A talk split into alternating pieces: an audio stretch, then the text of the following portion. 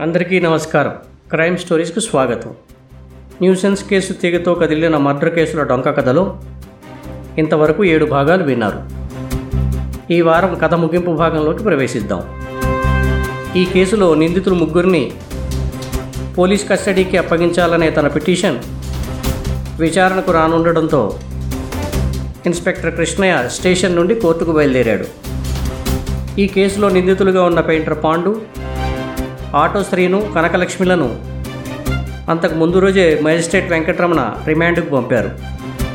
నిందితుల బెయిల్ పిటిషన్లు పోలీసులు నిందితులను తమ కస్టడీకి ఇవ్వాలని కోరుతూ వేసిన పిటిషన్ విచారణను మరుసటి రోజుకు వాయిదా వేశారు. స్టేషన్ నుండి కోర్టుకు బయలుదేరిన కృష్ణయ్య మదిలో ఎన్నో ఆలోచనలు ప్రశ్నలు తలెత్తసాగాయి. పెయింటర్ పాండు ఆటో శ్రీను కలిసి మల్లేష్ను నరసింహను చంపారని తేలిపోయింది. మల్లేష్ శవాన్ని వెలికి తీయడం పోస్టుమార్టం నిర్వహించడం కూడా జరిగిపోయింది. ఇక నరసింహ శవాన్ని బయటకు తీయాలి. అసలు ఈ రెండు హత్యలకు దారితీసిన బలమైన కారణాలు ఏమిటో కూడా ముందుగా నిందితుల నుంచి రాబట్టాలి. తనతో నిశ్చితార్థం చేసుకున్న నరసింహను తన కళ్ళెదుటే పాండు శ్రీను కలిసి చంపుతుంటే కనకలక్ష్మి వారిని ఎందుకు అడ్డుకోలేదు? అడ్డుపడిన మల్లేష్ను కూడా ఆమె ఎందుకు వారించింది? తమ నేరాన్ని ఎక్కడ బయట పెడతాడో అనే భయంతో పాండు శ్రీను కలిసి మల్లేష్ను చంపుతుంటే ఎందుకు అడ్డుకుంది? కనకలక్ష్మి అడ్డుపడినా ఆగకుండా ఆ ఇద్దరు మల్లేష్ను ఎందుకు చంపేశారు? ఈ ప్రశ్నలన్నిటికీ ఒక లాజికల్ ముగింపు రావాలంటే ఆ ముగ్గురిని కస్టడీలోకి తీసుకుని విచారించాల్సిందే అనుకున్నాడు కృష్ణయ్య. అయితే మ్యాజిస్ట్రేట్ కస్టడీకి ఇస్తారా లేదా అనే అనుమానం అతనిని కలవరపెట్టసాగింది. అయితే నరసింహ శవాన్ని బయటకు తీయడం తప్పనిసరి కాబట్టి ముగ్గురు నిందితులను ఖచ్చితంగా తమ కస్టడీకి ఇవ్వాల్సిందే అన్న ఆలోచన కృష్ణయ్యలో ధైర్యాన్ని నింపింది.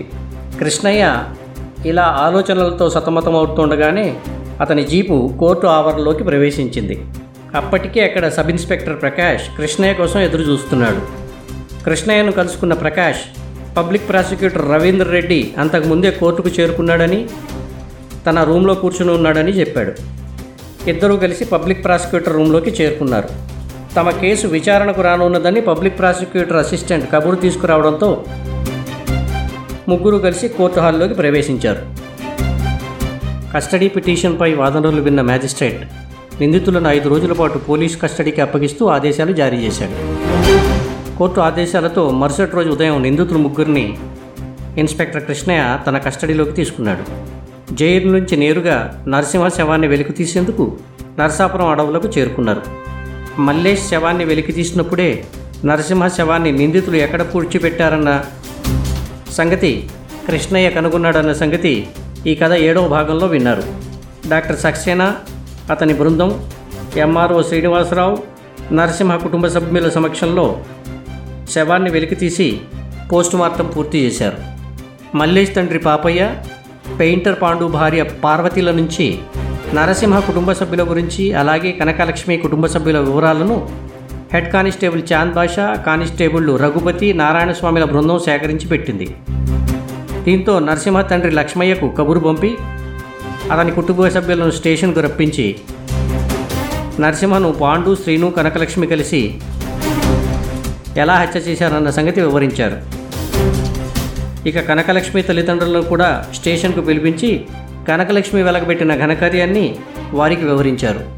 నరసింహ శవానికి పోస్టుమార్టం నిర్వహించిన తరువాత ఇన్స్పెక్టర్ కృష్ణయ్య తన మంది మార్బలంతో నిందితులను వెంటబెట్టుకుని స్టేషన్కు చేరుకున్నాడు.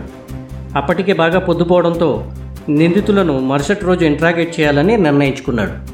మరుసటి రోజు నిందితులను మొదట విడివిడిగా ఆ తర్వాత పాండు శ్రీనులను కలిపి ఒకసారి ఆ తర్వాత ముగ్గురు నిందితులను కలిపి మరోసారి విచారించి వివరాలను రాబట్టాడు ఇన్స్పెక్టర్ కృష్ణయ్య. ఇంట్రాగేషన్లో నిందితులు చెప్పిన వివరాలు విన్న inspector Krishnaiah sub inspector Prakash Chand Basha బృందం విస్తుపోయింది. హత్యలన్నిటికీ కారణం కనకలక్ష్మి అయితే ప్రధాన పాత్రధారి పెయింటర్ పాండు అని తేలిపోయింది. పెయింటర్ పాండు పోలీస్ ఇంట్రాగేషన్లో చెప్పిన వివరాల ప్రకారం కనకలక్ష్మి అతనికి దూరపు బంధువు. రెండు కుటుంబాల మధ్య సాన్నిహిత్యం ఎక్కువ. దీంతో ఆమె ఎక్కువసేపు తమ ఇంట్లోనే గడిపేది. ఊరు నుంచి తరచూ హైదరాబాద్కు రావడం తమ ఇంట్లోనే రోజుల తరబడి తిష్ట వేయడం పరిపాటి. అప్పుడప్పుడు తమతో పాటే కూలి పనికి రావడం తమతో కలిసి మందు తాగడం పరిపాటి. కనకలక్ష్మి ఎక్కువగా తమ కుటుంబంతోనే ఉంటుండడంతో ఆమెకు పెళ్ళి సంబంధాలు చూసే బాధ్యత ఆమె తల్లిదండ్రులు పాండు అతని భార్యపై పెట్టారు. తమతో కూలి పనులకు వచ్చే సందర్భాలలో కనకలక్ష్మి చాలాసార్లు మల్లేష్తో సన్నిహితంగా ఉండడం పాండు కంటపడింది. దీంతో అతను ఆ ఇద్దరిని ఒక కంట కనిపెట్టసాగాడు. ఇంతలోనే నరసింహ సంబంధాన్ని తమకు తెలిసిన వాళ్ళు తీసుకురావడంతో అతనితో కనకలక్ష్మికి నిశ్చితార్థం జరిగిపోయింది. మల్లేష్ కనకలక్ష్మిల మధ్య సాన్నిహిత్యం మరింత గట్టిపడకముందే పాండు చొరవ తీసుకుని ఈ నిశ్చితార్థం జరిగేలా చేశాడు. అయిష్టంగానే కనకలక్ష్మి ఈ సంబంధానికి ఒప్పుకుంది. నిశ్చితార్థం జరిగిన ఖుషీలో నరసింహ ఒకరోజు పాండు మల్లేష్ ఆటో శ్రేణులను మందు తాగేందుకు పిలిచాడు. ఆ నలుగురు కలిసి మందు తాగుతున్నారన్న విషయం తెలుసుకున్న కనకలక్ష్మి వారి దగ్గరకు చేరిపోయింది. పీకల దాకా మందు తాగిన తర్వాత కనకలక్ష్మి తనకు ఇష్టం లేకుండా పెళ్ళి చేస్తున్నాడని పాండుతో గొడవకు దిగింది. దీంతో ఇద్దరి మధ్య మాటామాట పెరిగింది. మల్లేష్తో కులుకుదామని పెళ్ళి వద్దంటున్నావు అంటూ పాండు ఆమెతో కయ్యానికి దిగాడు. దీంతో మల్లేష్ కనకలక్ష్మిల మధ్య సాన్నిహిత్యం గుట్టు బయటపడింది. మల్లేష్ కనకలక్ష్మిల మధ్య ప్రేమ వ్యవహారం బయటపడడంతో నరసింహ రగిలిపోయాడు. అన్నీ దాచిపెట్టి కనకలక్ష్మిని తనకు కట్టబెట్టేందుకు ప్రయత్నించాడన్న కోపంతో పాండుపై తిరగబడ్డాడు. దీంతో ఇద్దరి మధ్య కొట్లాట మొదలైంది. పాండుకు ఆటోశ్రీని తోడయ్యాడు. వారిస్తున్న మల్లేష్ను ఆ ఇద్దరు బలంగా పక్కకు నెట్టేశారు.